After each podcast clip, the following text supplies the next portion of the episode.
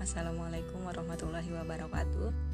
Perkenalkan saya Nisrina Zahra Nuraini dari kelas Perbankan Syariah 2018B Di sini saya akan membahas seputar fikih kontemporer untuk memenuhi tugas ujian akhir semester pada mata kuliah fikih transaksi keuangan kontemporer.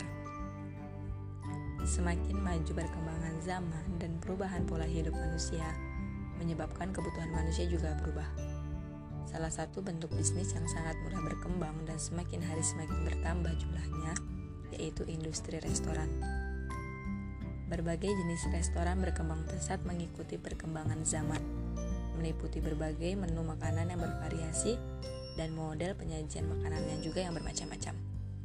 Nah, salah satu konsep restoran yang berkembang saat ini yaitu restoran dengan sistem all you can eat. Dan kali ini kita akan membahas mengenai analisa fikih restoran dengan sistem all you can eat. Yang pertama yaitu ada praktik lapangan.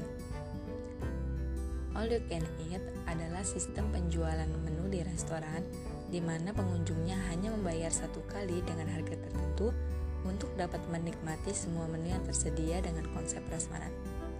Dan restoran juga menerapkan batasan waktu tertentu untuk pengunjungnya menikmati hidangan. Dan apabila melewati batas waktu, maka pengunjung akan dikenakan denda. Begitu pula jika makanan yang diambil ternyata tidak habis. Dan salah satu restoran dengan sistem all you can eat adalah Pocujang. Pocujang menawarkan harga mulai dari 99.000 untuk daging sapi dan 129.900 untuk daging sapi wagyu kedua yaitu parameter kesesuaian syariah.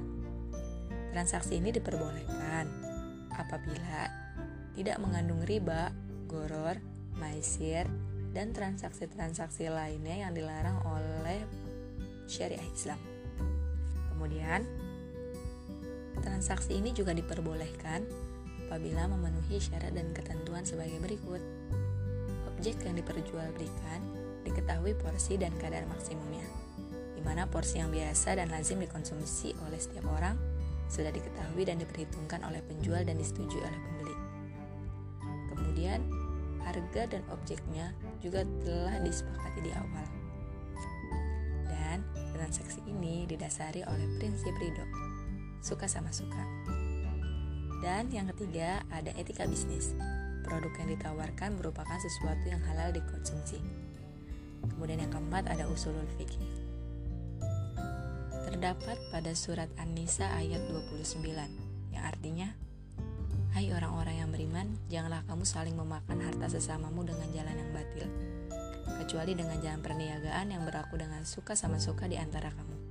Dan janganlah kamu membunuh dirimu, sesungguhnya Allah adalah Maha Penyayang kepadamu. Dan ada pada hadis Abu Hurairah bahwasannya Rasulullah bersabda, Rasulullah Shallallahu Alaihi Wasallam melarang jual beli al haswah dan jual beli riba. Hadis riwayat Muslim. Kemudian yang kelima ada kaidah fikih.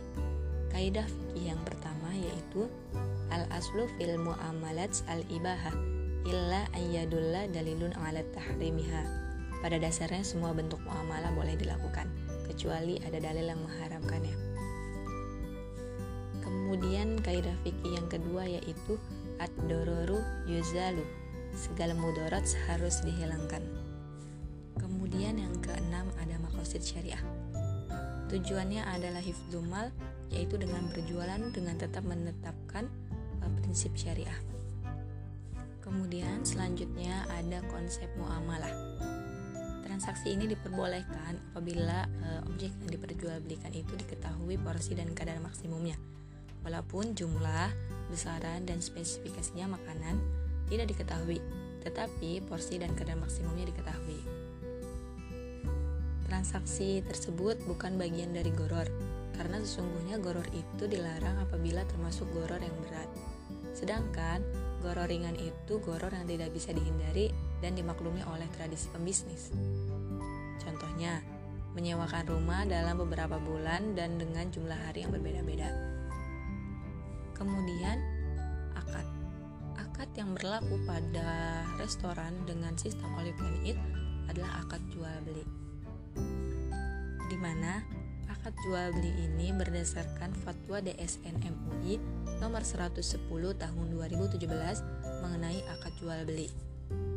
Dan juga sesuai dengan standar syariah AAOI fi Bahrain nomor 31 tentang goror yang menyimpulkan bahwa goror ringan itu diperkenankan dengan merujuk pada penjelasan terhadap hadis Rasulullah yang artinya Rasulullah Shallallahu Alaihi Wasallam melarang jual beli yang mengandung goror.